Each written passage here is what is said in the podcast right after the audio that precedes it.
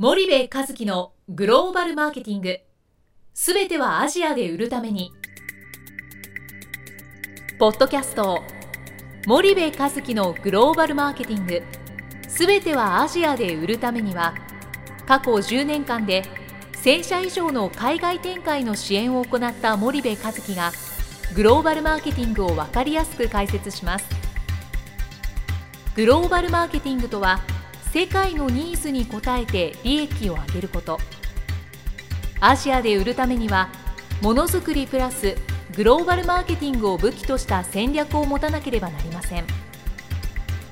日本には素晴らしい企業が多く存在します。その企業とともにアジア市場を目指したい。再びジャパンアズナンバーワンと呼ばれる時代を作りたい。森部和樹はそんな思いを持ちながらこの番組を皆様にお届けいたします。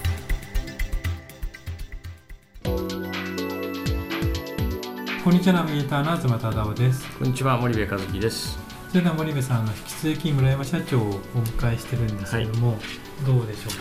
えー、っと村山さん私ちょっと一つあのお聞きしたいことがあるんですけどね、はい、なぜにあの世界のアクセンチュア、まあ、あの村山さんが入社した時は旧アンダーセンコンサルティングだったと思うんですが、はい、あのここからインバウンド大和心 .jp をこう創業されたのかなと非常にあの不思議に思うんですけどもあのまあ非常になんて言うんでしょうエリートの集団の会社でまあ入れる人があの非常に少ないような会社をこう退職してですねなぜインバウンドにこう目をつけたのか、はい、なんかその辺りのお話からちょっとお聞かせいただければなと。そうですね。まずあのインバウンドを興味持ったのは、うん、やはりあの学生時代私あの高高校まで神戸なんですけど、うん、その後大学からアメリカ留学したんですよね、まあ、その時はまああのまあ、グローバルに活躍できるビジネスパーソンになりたいみたいな、なんかおぼろげな思いもありながら海外留学したんですけど、まあ、その時にまずやっぱりあの思ったのが日本の情報があまりにも海外発信されていない。っていうところで問題意識を感じたんですよね。であとはやはりそのアジアから留学生すごいたくさんいるんですけど、彼はすごい自己主張が強いんですよね。はい。まあ、そういうところを見ているとやっぱり日本はもっと今後海外に情報発信する力あと人材育成重要だなと、で自分自身はせっかく海外に行ける機会があったんで、その日本と海外をつなぐ仕事をやりたいと思ったのがまずはそもそもの原点なんですなるほどでその上で、まあ、自分自身じゃあ日本の魅力を何を伝えていったらいいかって考えた時に、まあ、日本の商品サービス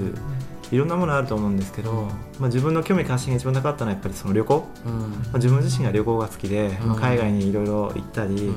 旅行するってことが好きで、日本のやはりその温泉であるとかも観光資源っていう部分っていうのは、やっぱり世界に誇るものがあると思いますし、まあ、自分の興味関心とも合致したので、それでまああのインバウンドやりたいなというふうに思い始めたのがあのアクセンチャーアクセンチにいた時なんですよね。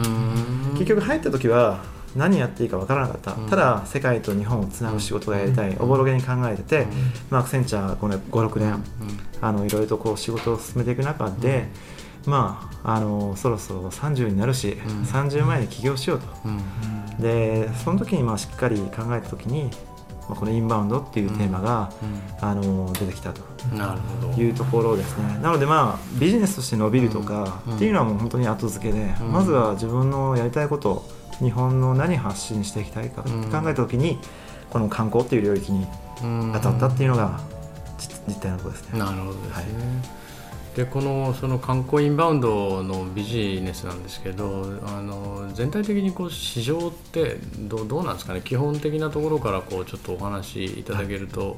リスナーの皆さんも分かりやすいかなと思うんですがそうですね。そもそも、はい、その我が国にとってこのインバウンドっていうのはどどんな重要性がこうあるんですかね、はい。まあ、まずやはりそのインバウンドは国内のマーケットの中で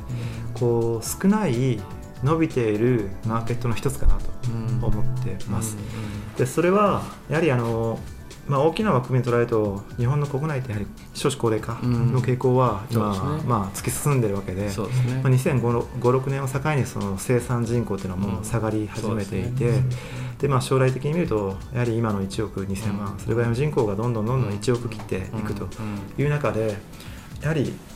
伸びるマーケットって何かって考えた時に、うん、やはりその外国人観光客に日本に来ていただくと。うん。でまあ、当時2003年からビジットジャパンキャンペーンが始まったんですけど、うん、その当時は、まあ、あの本当に500万人ぐらい年間、うん、で今はあの800万人強、うん、外国人観光客の方来てるんですけども、あのその数字がじゃあまずどうなのかっていった時に、実はまだまだ少ないんですよね。で諸外国を見ると、例えばフランスとかでいうと人口は4000万人ぐらいに対し、まあ、6000万7000万人の観光客がフランスに訪れていると、まあ、それは、えーまあ、大陸の地続きだからっていうところもあったりするんですけど、まあ、それを差し引いたとしてもやっぱり圧倒的に多いですよね、うん、人口以上の方々が来てる、ね、で島国のじゃあイギリスで例にとった時にやはりイギリスも2000万人ぐらい来てるんですよ。ね、でアジアの他の国でもやはりタイとかでも1500万人超えてますし、まあ、そういう意味ではあの日本のポテンシャルってこんなもんじゃないんじゃないかな。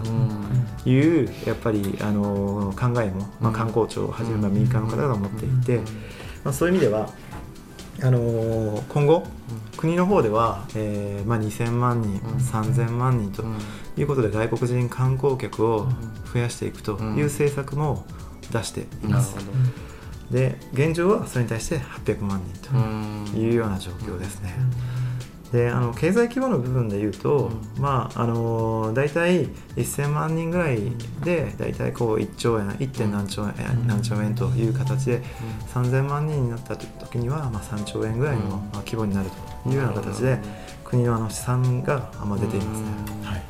そうすると結構そのインバウンドの数字を伸ばすっていうのはあの経済効果をこう上げる上では非常に重要な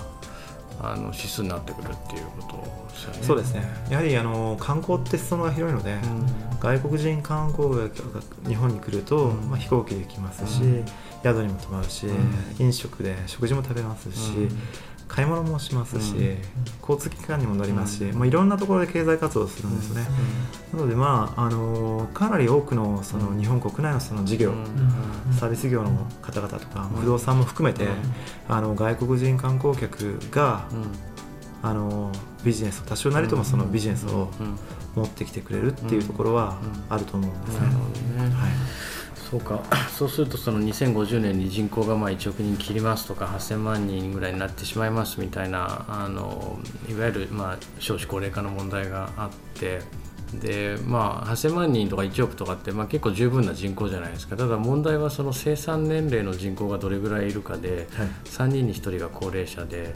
で本当にそのえ仕事ができるいわゆるその GDP の成長に貢献できる生産人口っていうのが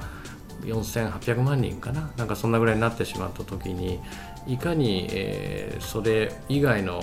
その海外の観光客で、えー、それを補っていくかみたいなあのそんなイメージ、ね、そうですね。あのまあ、やっぱり先を見てる経営者の方々とかはうちによく相談来られるんですけど、例えば飲食店で、あの今後今は全然食えてきてると、給料も払えるし、まあ、大丈夫なんだけど、今後5年10年考えた時に日本の若者は例えば飲食でお酒を飲まないと。そういう、まあ、状況にもある中で、あのどうしていこうって考えた時に、やはりその外国人観光客、彼らのマーケットが伸びている。そこに対して何も今手を打たなかったら、結局5年後にも来ないですよね、うん、なので今からあの先行投資っていうのは分かる分かるんで、まあ、それをちょっとやっていきたいと、基盤作りをしていきたいんで、ちょっと相談乗ってほしい、そういうお問い合わせがありました、なのであの本当に今直近だけじゃなくて2年3年あるいは5年、そういった長期スパンで考えた時に自分の置かれてその業界、ビジネスはどうなっていくのかって考えた時に、まあ、このインバウンドっていうところが、もしかするとあの救いになる業界、ね、業種の方もいらっしゃるんじゃないかなと思います。あの例えば例で言うとあのドン・キホーテとかビッグカメラとかってかなり前から、はい、あのあのなんていうんですか店舗のあの歌ですか、あ。のどんどんどんどんキーってやつあるじゃないですか、あれを中国語とか韓国語で歌ってあの行くとそのいわゆるあの外国の旅行者に関しては消費税いただきませんみたいなもののサービスとか、あと表示が全部中国語とか韓国語とか、タイ語とか先になってるじゃないですか、ああいうのはまさにそのインバウンドなんですよね。あのバスがなんかドンキの前にあのバーンと止まって、はい、そこで買い物をするっていう風景汐留のドンキーにあのたまに行くんですけど、はい、そんな光景をよく見る、そうですね。もうそれまさに外国人観光客を受け入れてる、うん、まあ、シーンだと思うんですけど、うん、あれも何もやってなくて勝手に来るってわけじゃなくて、うん、まあ、やはりその仕掛け作りであるとか、旅行会社のアプローチであるとか、あとは本当にそのポップとかですね、店舗に来た外国人の方にいかに買っていただくかっていうことで、まあ、試行錯誤されながらやっていますね、ただやっぱりドンキさんとかはいち早く他の企業さんよりは取り組んでいるために、まあ、成果もすんなり出ているという状況ですね。はいあとあの築地のあのお寿司屋さん、はい、まあ、まあ市場もそうなんですけど私がよく行く麻布十番のお寿司屋さんに外国人が結構最近増えてきてて、はい、あの大将に「どうして?」っていう話をしたらその戦略的じゃないんですよね大将はね、はい、たまたまその外国で配布される日本の東京都内の美味しいお寿司屋さんっていうグルメガイドに載ったら、はい、いっぱい来ちゃったんだっていうことで、はい、あのちょっとマヨネーズを使ったカリフォルニアロールの進化版みたいなお寿司メニューが結構増えてましてね。あの純粋なね、硬派な寿司屋だったんですけどね。ちょっと最近徐々にマヨネーズチックなねお寿司屋さんにな なってきてました、まあ、私マヨネーズ好きマヨナマヨラーってわけじゃないですけどマヨネーズ好きなんでね、はい。まあ、いいんですけど、はい、なんかそういうことをしてて、結局その飲食店の中にはそういうことを戦略的にやられていって、はい。い、わゆる減るわけですから人口減ったら来る人は当然減りますよね。そうですね。でそれをどうやって補っていくかということをやっぱり先見の目のある経営者はあの今のうちからやって考えてるっていうそういうことなんですよね。あと今の瀬さんの例はあの多分まあ個人の観光客の方多いと思うんですね、うん、個人とその団体どっちを使うのかっていうところでまたアプローチも変わってくると思うんですね、個人の場合はやはりその口コミとかガイドブックに載ったとかブログで掲載してもらったからある日突然来始めたっていうところがやっぱ多いですよね。で一方で団体をまとめてちゃんと獲得しようと思ったらそれはほっとくっていうよりはやはり積極的なアプローチが、まあ、旅行会社にアプローチしてそれは現地の旅行会社あるいは日本国内のその受け側をやるランドオペレーターと言われる旅行会社さんにアプローチするとかいくつかあるんですけど、まあ、そういったところはもうあえてやっぱりプッシュで仕掛けていかないとなかなか安定したそのビジネスにはやっぱりならないですね。なるほどね。なんかその今あのルイ・ヴィトンのねもともと顧客の6割ぐらいが日本人だったのが、まあ、中国に、中国人に変わっていってあのいわゆるそのスイスのねあの三大時計ブランドって言われるようなその何百万も何千万もするような時計って全部こう中国の方で消費されてて、すごくあの面白いんですけどその高級ブランド品のその世界の店舗数の統計みたいなのをこう見てるとあのかなりの数がこうなんていうんですかね中国とか、はい、あのアジアにこう移っていて。はいでそこの観光客の数をまたこう重ね合わせてデータ見てみるとすごい出国してるんですよね、はい、だからあのやっぱりこうインバウンドで誘致するっていう人たちはそのある程度、えー、その所得水準が高いっていうような捉え方ができるからビジネスとして非常に美味しそうだっていうそういうことなんですかね。そうですね、まあ、あの特に東南アジアの方で今日本に来てる方々はやはりある程度のやっぱり所得がその国の方でもある方が中心に来てます、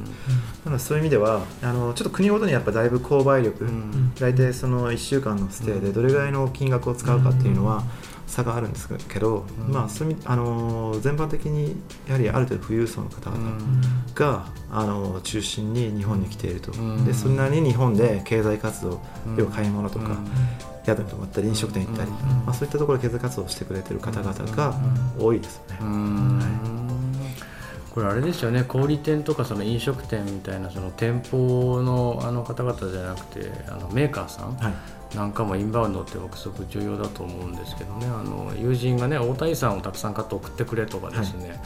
あの指定してくるわけですよね。あの、風邪薬は何とかがいいとかですね頭痛薬は、えー、イブのなんとかバージョンがいいとかですね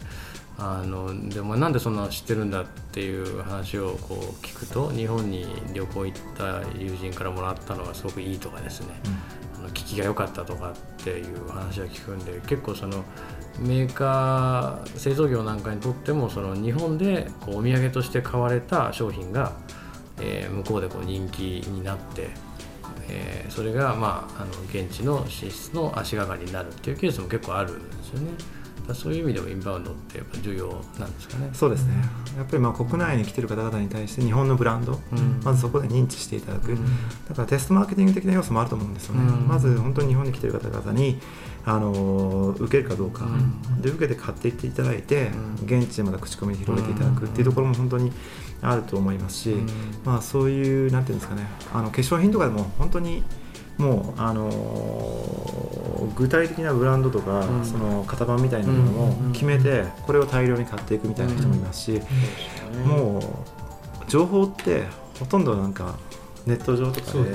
世界でもう見られているので。じゃあそれを具体的にも欲しい、買い物代行みたいなサービスも今出てますし、まとめて買って持っていくんですよね。そうそうそう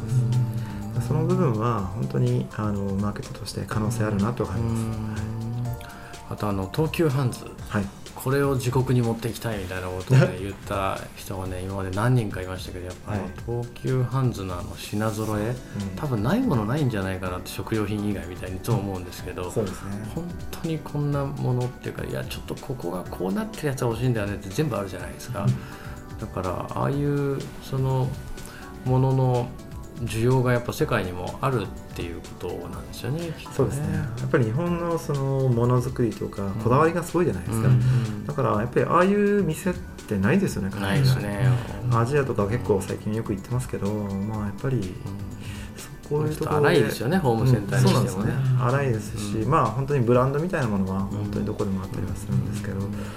ね、東急ハンズ的なちょっとニッチでこうこだわって使いやすさがちょっと本当にこだわって作られたようなものとかはなかなかないですよね。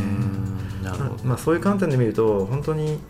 いろんな、その日本にある商品サービスが実は潜在的に海外で競争力あるけど、まだ分かってないっていうのはすごいあると思います。そうですよね、はい、なんか食品なんかもまさにその少子高齢化というか国内の縮小のあの影響をも直撃する業種だと思うんですけどね食品メーカーさんなんていうのは。でも海外とかアジアのその FMCG とかのマーケットを見てると結構欧米寄りの,、その色合いも味覚もなんかこうどぎついあのやつ。味もすごく大味のあのものが多いんですけどね。お菓子にしろアイスにしろその調味料にしろ。けど日本ってえこれってレストランで出してるのとあんまり変わらないじゃんっていうその冷凍食品、うん、あの私の舌が音痴なのかもしれないですけど 結構美味しいじゃないですかその、はい、餃子にしろね、ね、カップラーメンにしろ、はい、カップラーメンだって僕日清さんが作るカップラーメンとかもう世界中のいろんなカップラーメンと比べるんですけどこれね味覚が違うとかそういう問題じゃなくてもう明らかに美味しいんですよね、うん、そういうものって知らないじゃないですか。だからまあ、日清はねそのすごく世界中で物を売ってる活躍してますけどもっともっとこうマイナーなあの食料品とかって知られてないんでそういうのをこう知らしめるためのあのいいいわゆるコンテンツでもそのインバウンドっていうのはあるわけですよね。そうですね、はい、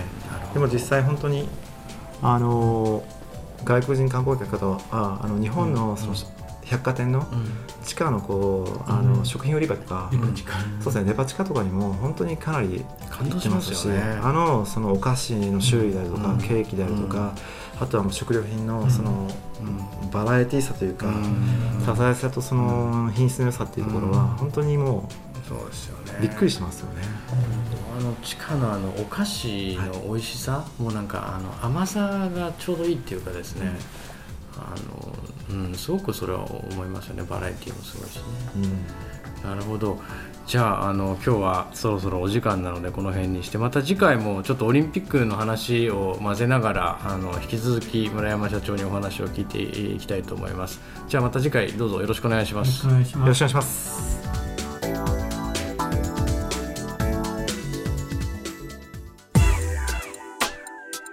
本日のポッドキャストはいかがでしたか？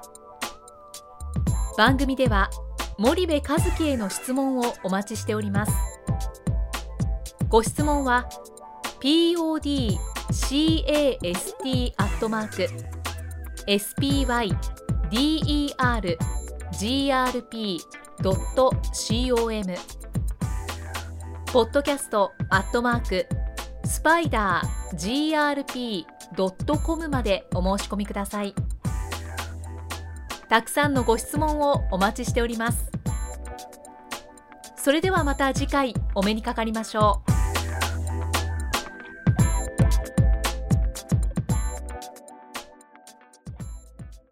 森部和樹のグローバルマーケティング。この番組はスパイダーグループの提供によりお送りしました。